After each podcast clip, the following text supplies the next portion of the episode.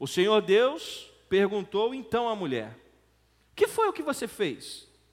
Respondeu a mulher: A serpente me enganou e eu comi. Então o Senhor Deus declarou à serpente: Uma vez que você fez isso, Maldita é você entre todos os rebanhos domésticos e entre todos os animais selvagens. Sobre o seu ventre você rastejará, e pó comerá todos os dias da sua vida. Porém, inimizade entre você e a mulher, entre a sua descendência e o descendente dela. Este ferirá a sua cabeça e você lhe ferirá o calcanhar. A mulher, ele declarou: multiplicarei grandemente o seu sofrimento na gravidez. Com sofrimento você dará à luz filhos. Seu desejo será para o seu marido, e ele a dominará. E ao homem declarou: Visto que você deu ouvidos à sua mulher, e comeu do fruto da árvore da qual ordenei a você que não comesse, maldita é a terra por sua causa com sofrimento você se alimentará dela todos os dias da sua vida. Ela lhe dará espinhos e ervas daninhas, e você terá que alimentar-se das plantas do campo. Com o suor do seu rosto você comerá o seu pão, até que volte à terra, visto que dela foi tirado. Porque você é pó, e ao pó voltará. Adão deu à sua mulher o nome de Eva, pois ela seria a mãe de toda a humanidade.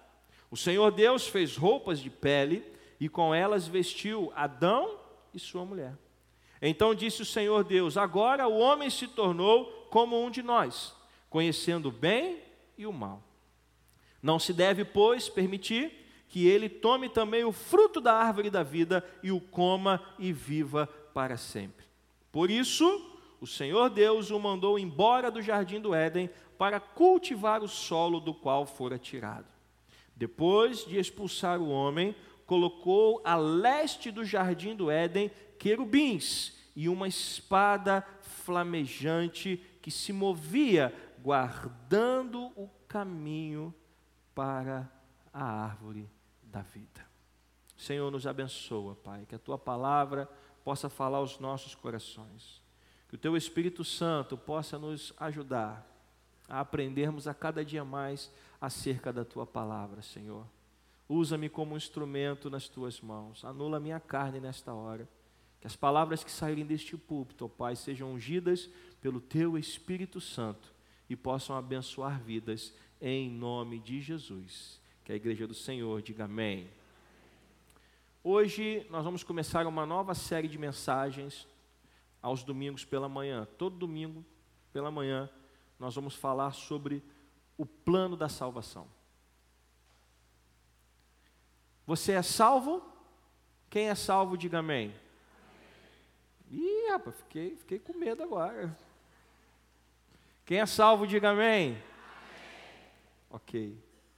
Mas você é salvo de quê?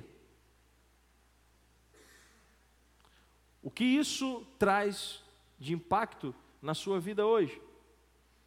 Como foi isso? Como aconteceu essa salvação? Quais são as consequências dessa salvação na vida cristã?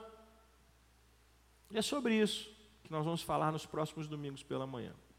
E a primeira parte do plano da salvação é a queda. Para entendermos o plano da salvação, precisamos entender a queda. Porque a gente fala muito em queda, a gente fala, ah, o homem pecou, Adão pecou e foi expulso do paraíso, mas a gente às vezes não tem a ideia correta do desastre que foi a queda do primeiro casal. E se a gente não entender bem o que foi a queda e as suas consequências, a gente perde a ideia do plano da salvação. Por isso eu fiz questão de ler o capítulo 3 do livro de Gênesis completo, que fala sobre a queda do primeiro casal.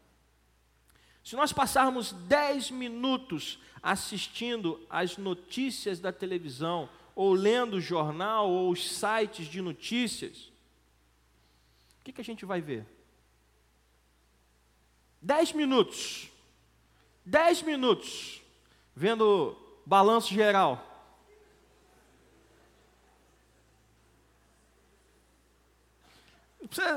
Não estou falando de você ver o programa todo, não, estou falando 10 minutos. Vendo o jornal na televisão, ou lendo o jornal, ou os sites de notícia, ou os canais de reportagem na TV a cabo. 10 minutos. O que que você, a que conclusão você chega? Que o mundo é um lugar maravilhoso para se viver, que nós estamos vivendo no paraíso e que o mundo é colorido e é um lugar fantástico. Não? Dez minutos olhando as notícias vão nos dizer que existe algo tragicamente errado com o mundo. Estou enganado? Dez minutos. Dez minutos olhando para as notícias, você vai ver que há algo tragicamente errado com o mundo. Você vai ver notícias sobre guerra, guerras. Se eu estiver errado, me corrija. Você vai ver notícias sobre fomes, enchentes, genocídios, corrupção, opressão, exploração dos pobres, isso é um resumo. Assassinatos, todo tipo de injustiça, e principalmente violência contra o ser humano. Não é isso que a gente vê? E o pior, de tanto vermos isso no noticiário, essas coisas acabam, acabam parecendo o quê? Normal. Você passa hoje ao lado de uma pessoa morta na rua, o que, que você faz? Morreu, coitado, e vai embora. Estou falando alguma mentira? A tragédia humana acaba se tornando uma coisa normal, porque o mundo está tragicamente caído. E a história da raça humana está cheia de soluções e propostas. Todo mundo tem uma solução para o problema da humanidade, sim ou não? Todo mundo tem. Algumas pessoas vão dizer que a sociedade pode ser transformada através da educação. Alguns vão dizer que tem que haver um controle através de leis mais rígidas. Outros vão propor sistemas de governos, alguns mais democráticos, outros mais ditatoriais. Mas por mais que você tente mudar a sociedade através dessas coisas, o mundo continua sendo um lugar ruim. O problema ainda persiste. Pessoas têm medo de sair na rua. Pessoas têm medo de sair na rua à noite. Você está dirigindo hoje e você vê uma moto pelo retrovisor, o que, que você faz?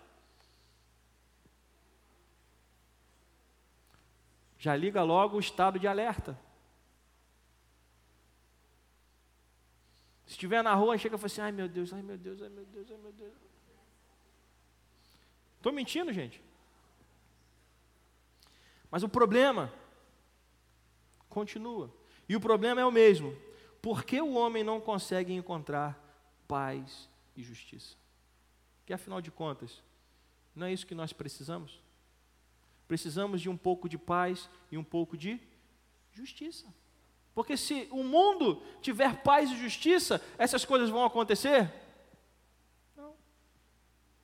Você não vai ser, você não vai ter medo de, ser assaltado, não vai ter medo de ser morto por um adolescente que está empunhando uma arma. Você não vai ligar a televisão e ver as tragédias que nós vemos. Você não vai ver motoqueiros morrendo por causa de linha de pipa.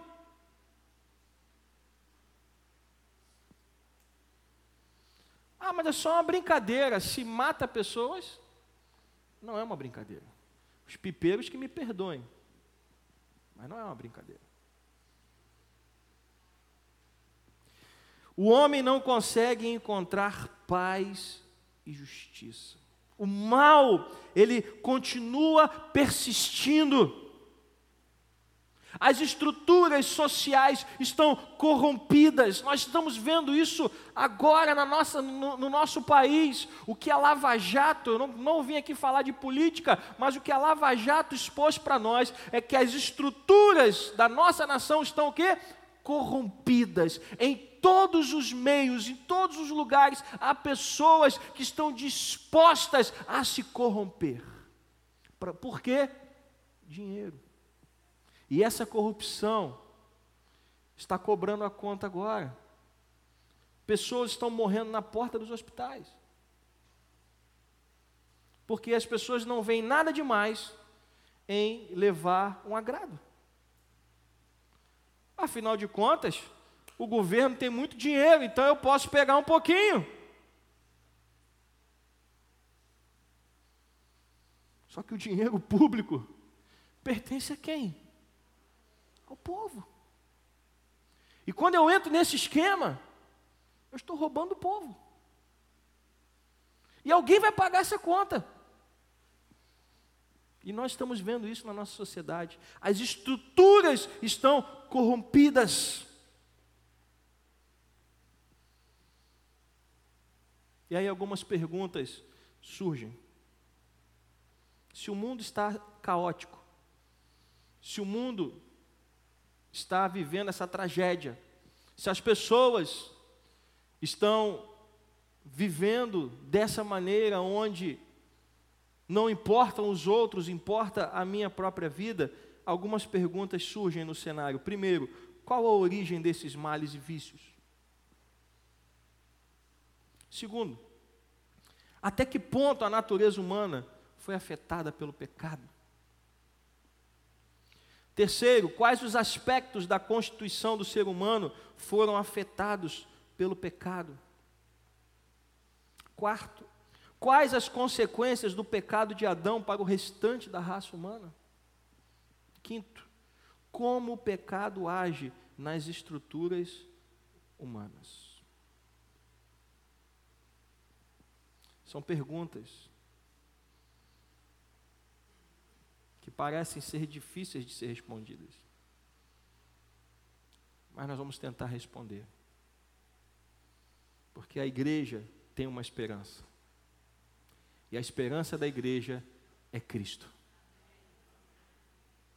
Aquele que serve a Deus, ele tem uma esperança. Em Gênesis 3, nos é oferecida uma história com vários detalhes importantes e foi o texto que nós lemos. Lemos, fiz questão de ler o capítulo inteiro para que você pudesse ter acesso à história completa.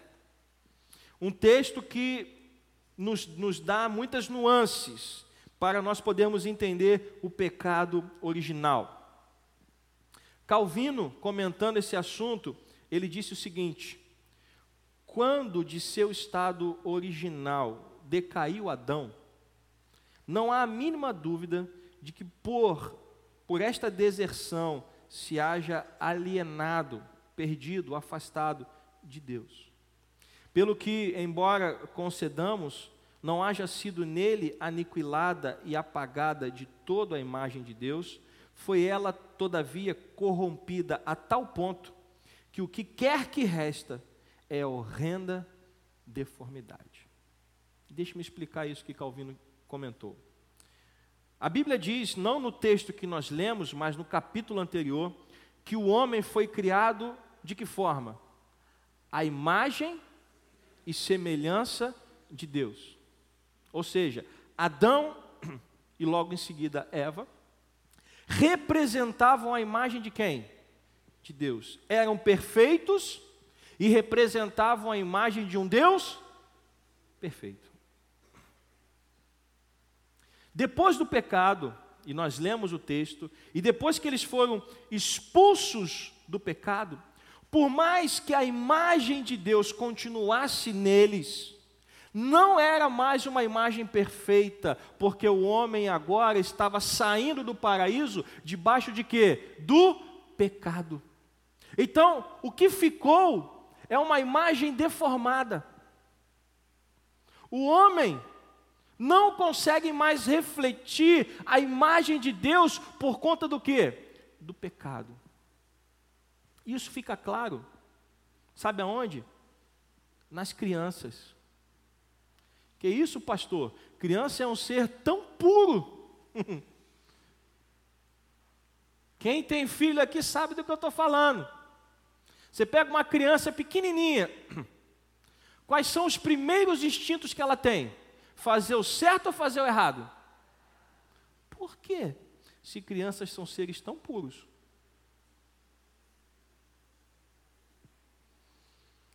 A criança mal começou a andar, ela olha uma tomada, parece que o negócio tem um outdoor chamando, né? Vem.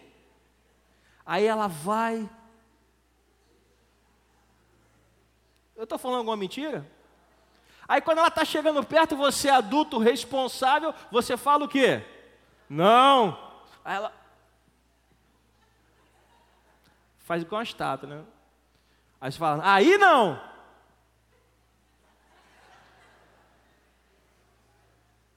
O que, que ela está fazendo? O que, que ela está fazendo?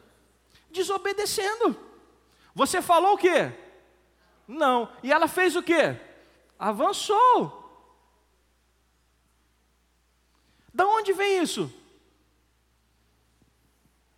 Do pecado. É fruto do pecado. dessa imagem deformada, distorcida. Nós carregamos a imagem de Deus, mas não é mais aquela imagem perfeita que havia no Éden. Por quê? Porque o pecado estragou isso. Quando Satanás começa a dialogar com, com a mulher, ele, ele faz um, um jogo de palavras e diz: Olha, Deus proibiu você, vocês de comerem das árvores? Eva falou: Não, nós podemos comer de todas as árvores, só não podemos comer daquela árvore, porque ele disse que no dia que nós comermos, nós vamos o quê? Morrer. O que, que ele falou logo em seguida? Uma mentira. Claro que não. É, Deus está mentindo. E a mulher e depois o homem embarcaram na mentira do diabo. Tanto é que quando chegou a hora que eles ouviram os passos de Deus, chegando, o que, que eles fizeram? Hum. Ó, deu ruim, filho. O homem está chegando aí e a gente está tá errado. Vamos se esconder.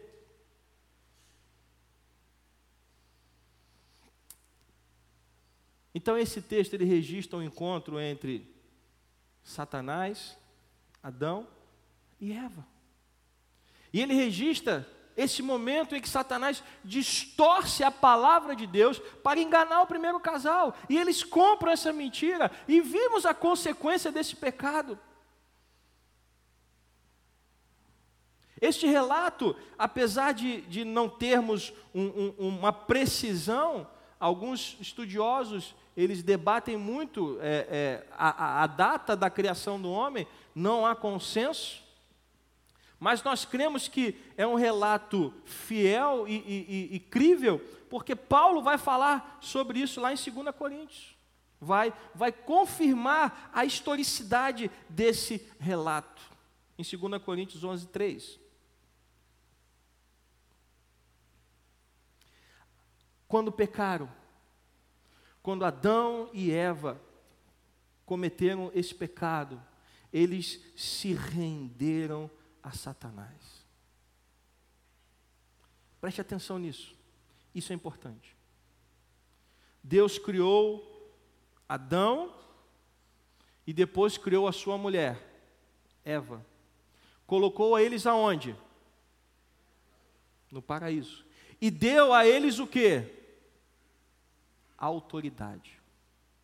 Quem eram os responsáveis pelo jardim? Adão e Eva. Eles tinham autoridade. Autoridade dada por quem? Por Deus. Quando eles cometem o pecado, quando eles compram a mentira de Satanás, eles se rendem a uma outra autoridade. Eles passam a se submeter não mais a Deus, eles passam a submeter a quem? E isso é a pior consequência da queda. Por isso que em Efésios, capítulo 2, Paulo vai dizer que sem Cristo nós estamos mortos. Por quê? Porque estamos debaixo da autoridade do diabo. Por isso que a Bíblia vai dizer que quando nós temos um encontro com Cristo, nós somos transportados de um reino para saímos de debaixo da autoridade do diabo e passamos para a autoridade de quem? De Deus. A rendição de Adão e Eva a Satanás foi completa. Assim como completo foi o seu pecado contra Deus. Foi completo. Foi, foi a coisa mais terrivelmente bem feita. Satanás deu uma tacada de mestre. Ele conseguiu expulsar o casal do paraíso e conseguiu tomar a autoridade das mãos do homem. Tanto é que quando Satanás vai tentar Jesus lá no deserto, o que que ele oferece a Jesus se Jesus o adorasse? Por que, que ele ofereceu os reinos do mundo? E ele disse: Eu posso te dar porque são, são meus. Por que, que eram dele? Porque ele tomou. Só que graças a Deus, Jesus foi lá e tomou de volta. Ô filho de Belial, dá que isso é meu. isso não é teu, não. Então você entende que a queda foi uma tragédia, foi algo terrível, uma, uma rendição completa a Satanás. Satanás teve uma vitória quando ele ganha domínio sobre a criação.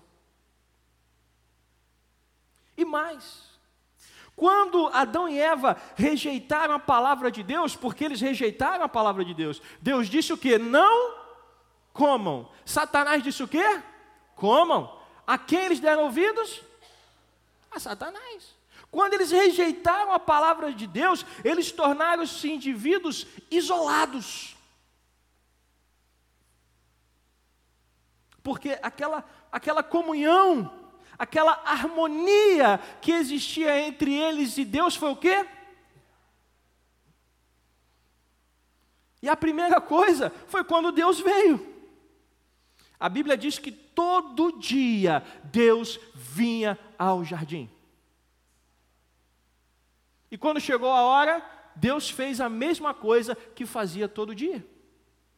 Só que quando ele chegou, cadê os dois? Estavam escondidos. E quando Deus chama Adão, cadê você?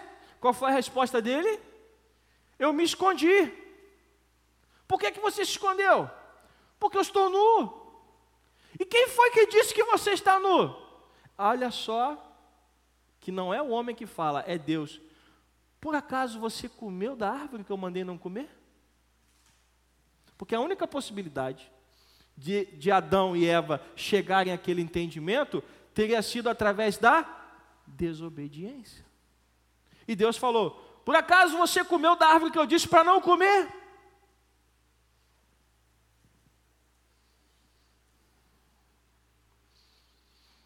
A resposta de Adão é uma tragédia.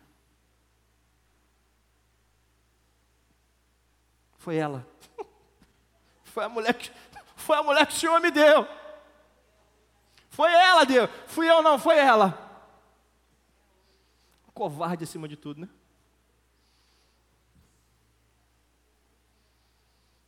A quase que só faltou falar assim: a culpa foi tua. O Senhor me deu a mulher e a mulher me deu me deu o fruto. Aí Deus vai na mulher. Eva, o que, é que você fez? Foi a serpente que o Senhor criou.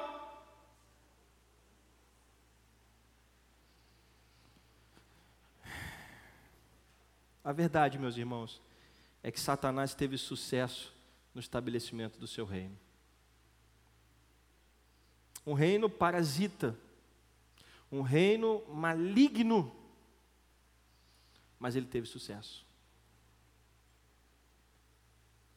A queda envolveu mudanças radicais na vida do ser humano. A queda mudou o conhecimento acerca de Deus e acerca de si mesmo. A queda mudou a existência humana.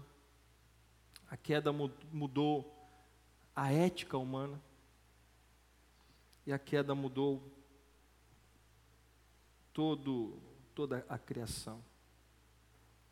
E mais, gerou no homem, no ser humano, um estado mental decaído que se recusa a reconhecer a autoridade de Deus.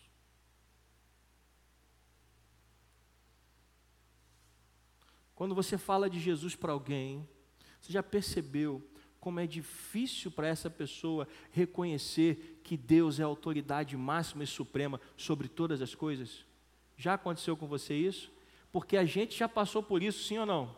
Quando eu não era crente, eu queria saber de Deus.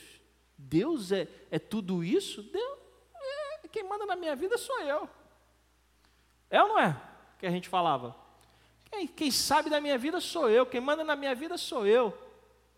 Deus, autoridade sobre mim? De maneira nenhuma. Por quê? Porque esta é uma, é uma postura mental reprovável. A mente humana caída não consegue admitir que Deus é supremo. É, pastor, por que, que eu consegui então? Segundo a Bíblia, você e eu conseguimos porque e somente porque o Espírito Santo nos convenceu do pecado, da justiça e do juízo. Ninguém acorda um dia de manhã e fala assim: ih, o que, que eu vou fazer hoje? Já sei, vou virar crente. Não tem nada para fazer hoje, está chovendo, vou virar crente. Foi assim que aconteceu contigo? Duvido. Duvido. O Espírito Santo começa a agir na sua vida, começa a mostrar a você o quão pecador você é, porque foi assim comigo. Começou a mostrar a miséria da minha vida, começou a mostrar o pecado que rasgava a minha alma, até que ele disse: a única solução é Cristo.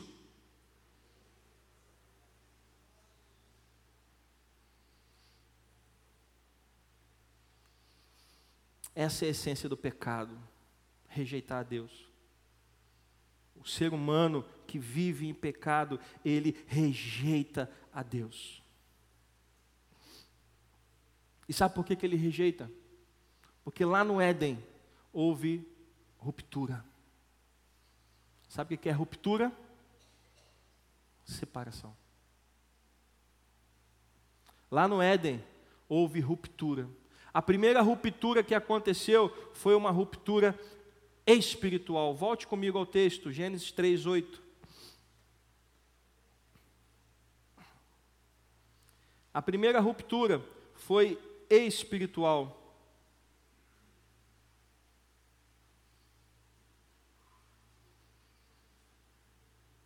Ouvindo o homem e sua mulher o quê?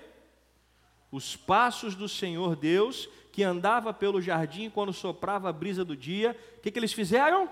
Esconderam-se da presença do Senhor Deus entre as árvores do jardim. Quando eles ouviram, Deus está chegando, pisamos na bola, o que, que eles fizeram? Se esconderam. E você já reparou que a gente faz a mesma coisa hoje? Qual é a primeira coisa que você faz quando você cai em pecado? Hã? Ninguém quer falar, né? Primeira coisa que a gente faz quando cai em pecado é se esconder de Deus.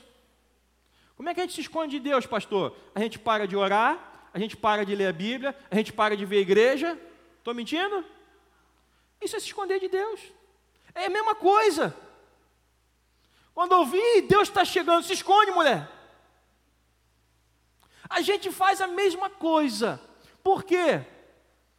Porque há uma ruptura espiritual. Não dá para ter comunhão com Deus vivendo em pecado. Porque Deus é santo.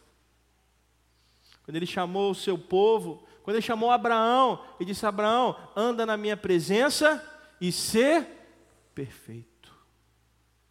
Quando ele dá a lei ao povo, lá em Levítico ele diz: Sejam santos, porque eu, Senhor teu Deus, sou um Deus santo. Quando Moisés estava chegando perto da sarça, ele disse: Tira as sandálias dos teus pés, porque o lugar que você está pisando é santo. Quando o sumo sacerdote tinha que entrar no Santíssimo uma vez por ano, ele tinha que se purificar primeiro, por quê? Porque aquele lugar era santo. Então há uma ruptura espiritual, tentar se esconder de Deus. Mas também houve uma ruptura psicossomática, que é resultado da queda na mente e do corpo das pessoas. A, a, a, a dor e o sofrimento passaram a fazer parte da vida cotidiana do ser humano. Volte ao texto, Gênesis 3, 16. Não só a mente passaria a sofrer, mas o corpo também. Veja o que Deus diz à mulher. A mulher, ele declarou: multiplicarei grandemente o seu sofrimento na gravidez. Com sofrimento você dará à luz a filhos. Ora, quem já teve filho aqui sabe o que é, o que é dor de parto. Os homens não sabem, mas as mulheres sabem.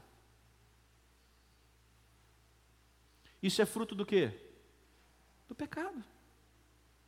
A ruptura psicossomática teve consequências no corpo.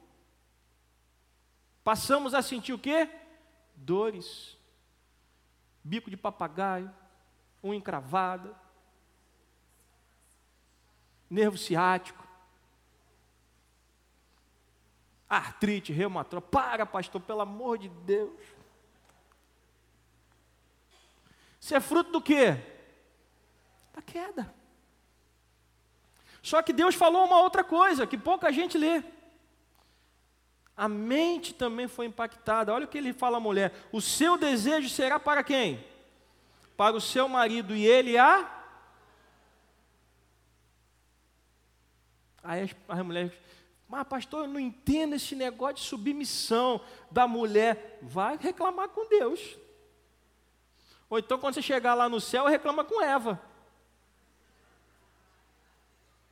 Porque é resultado do pecado. Porque quando Deus criou Eva, Deus criou uma auxiliadora idônea. Sim ou não? Deus criou alguém que andava ao seu lado, era a sua costela, osso dos meus ossos, carne da minha carne, foi a declaração de Adão. Depois da queda, Deus disse: agora, já que você não soube refutar a palavra de Satanás, quem vai mandar em você é seu marido. Tudo isso é consequência da queda. E com o homem foi. Aí você fala assim, pô, Deus pegou pesado com a mulher. Pegou, mas Deus pegou mais pesado foi com o homem porque por causa do pecado de Adão, toda a humanidade, toda a criação foi amaldiçoada.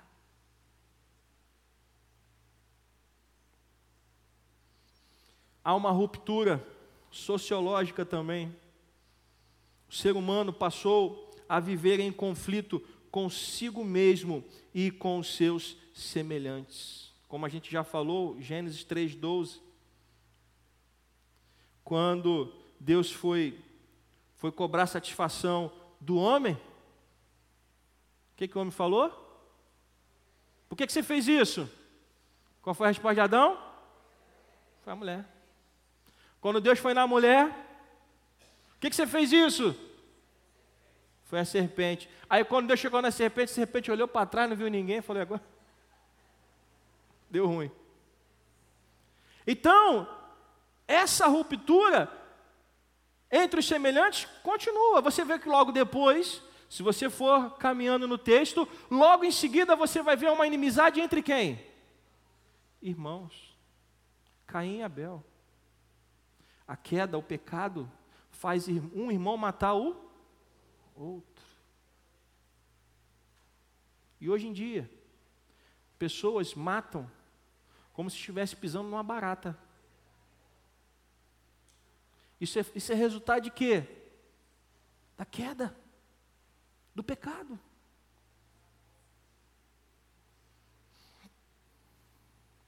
Houve também uma ruptura na criação.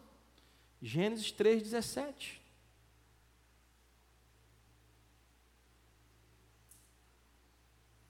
E a homem declarou: Visto que você deu ouvidos à sua mulher e comeu do fruto da árvore da qual ordenei a você que não comesse, maldita é o quê? Você pode repetir comigo? Maldita é a terra por sua causa.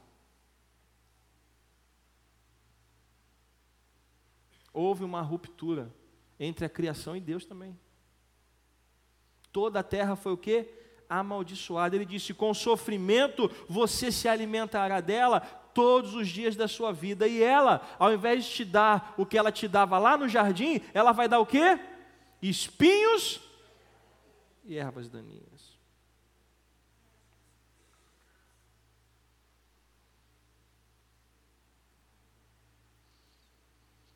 E houve uma ruptura final.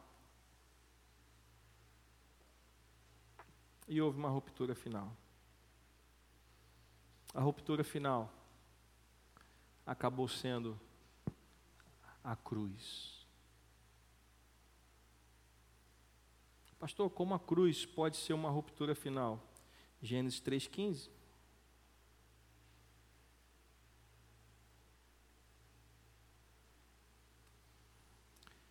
Porém, inimizade.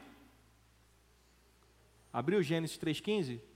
Porém, inimizade entre você e a mulher, entre a sua descendência e o descendente dela. Este ferirá a sua cabeça e você lhe ferirá o. Este, este versículo é a primeira promessa acerca de Cristo. Só que esse texto diz o seguinte: que há uma inimizade entre a igreja e Satanás. E essa inimizade, ela seria combatida pelo descendente da mulher. E Deus prometeu que o descendente da mulher iria ferir a cabeça da serpente. Não é, não é, que escrito, não, não é o que está escrito aí? Só que para ferir a cabeça da serpente, ele seria ferido também. Aonde? No calcanhar. O que, que significou ser ferido no calcanhar? Como Cristo foi ferido no calcanhar? Ele teve que morrer na cruz. E se você lembra, enquanto ele estava na cruz, ele gritou ao Pai, dizendo: Deus meu, Deus meu, por que me abandonaste? Naquele momento, ele estava sofrendo algo que ele nunca havia sofrido, que era uma ruptura da presença do Pai. Por que ele estava sofrendo aquilo? No nosso lugar. Ele sofreu no nosso lugar.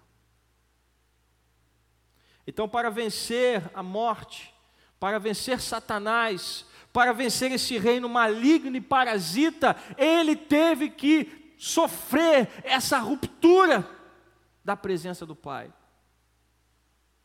Porque antes ele nunca havia se separado da presença do Pai. Antes da sua gloriosa vitória, o segundo Adão teve que sofrer para tomar o domínio da serpente. Ele alcançou vitória na cruz do Calvário, mas teve que morrer, sofrendo e agonizando. Tanto é que no Getsemane, o seu sofrimento foi tão intenso que a Bíblia diz que ele suou sangue.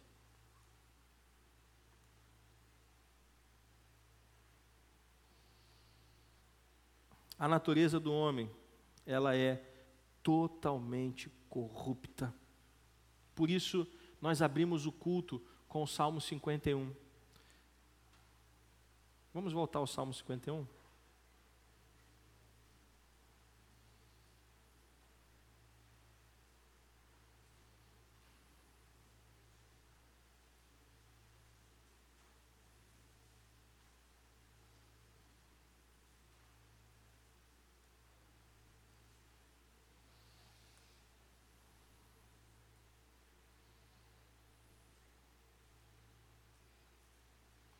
Versículo 5.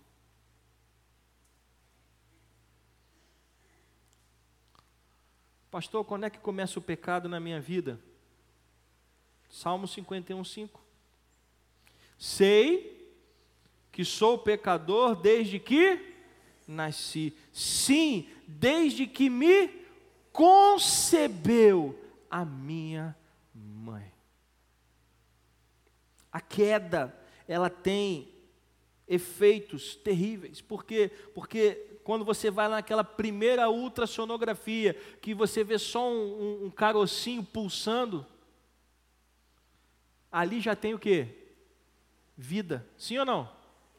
Mas também já tem um pecador. Por isso, Paulo vai dizer nas suas cartas que não há ninguém que faça o bem porque todos nós somos totalmente corruptos. Aí você vai dizer, Ei, pastor, eu não sou corrupto, não. Porque Cristo lavou você. Porque Cristo cobriu você com seu sangue. Sem o sangue de Cristo, você seria alguém destinado ao inferno.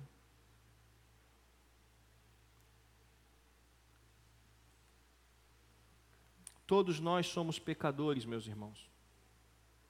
E sabe que existe uma, uma possível definição para pecado que quer dizer sair do caminho certo. Quando você peca, você está saindo do caminho certo. E ao sair do caminho certo, você está se afastando de quem? De Deus. Por isso que para falar do plano de salvação, nós precisamos falar primeiro da queda. Porque a queda é a pior tragédia da humanidade. Você não é tão bom quanto você pensa e nem eu. Você não é tão perfeito quanto você pensa que é e nem eu. A única coisa, ou melhor, a única pessoa que pode mudar a nossa vida é Jesus Cristo. Sem Cristo, sem a cruz, sem a redenção no sangue de Jesus, nós não somos nada. Por isso, por isso que lá em Efésios, Paulo vai dizer que nós somos salvos pela graça não fizemos nada, não. Eu fui salvo porque eu sou uma pessoa boa. Não. Você foi salvo porque a graça alcançou você. Não porque você é uma pessoa boa, não porque eu sou uma pessoa boa, mas porque o amor de Deus te alcançou. E aí sim, transformou a sua vida, transformou a sua história.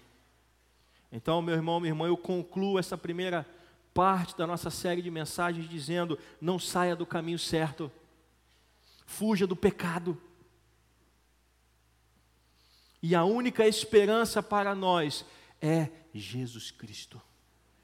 Só Ele pode mudar a história da nossa vida, porque Deus prometeu lá em Gênesis 3,15 e Deus cumpriu.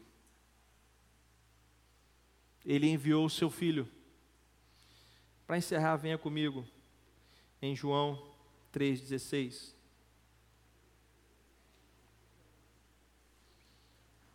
Queria chamar o Ministério de Louvor aqui, por favor.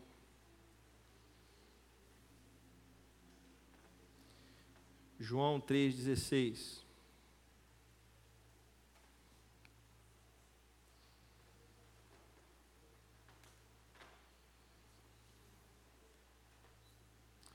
Existe um rio, Senhor.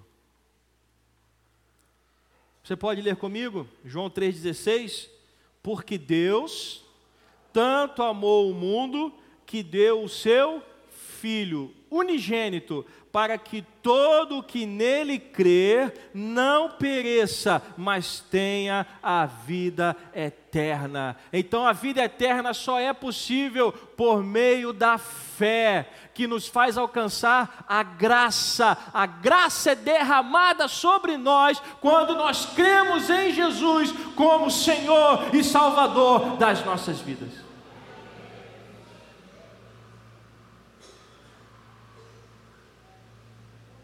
quero convidar você a ficar de pé. Enquanto cantamos este louvor, existe um rio, Senhor. Eu quero convidar você que reconhece o seu pecado, ou que é um pecador e que precisa dessa graça. Eu quero convidar você a vir aqui à frente, para você derramar sua vida diante do altar do Senhor. Não somos tão bons como nós pensamos. Precisamos de Deus a cada dia. Aleluia.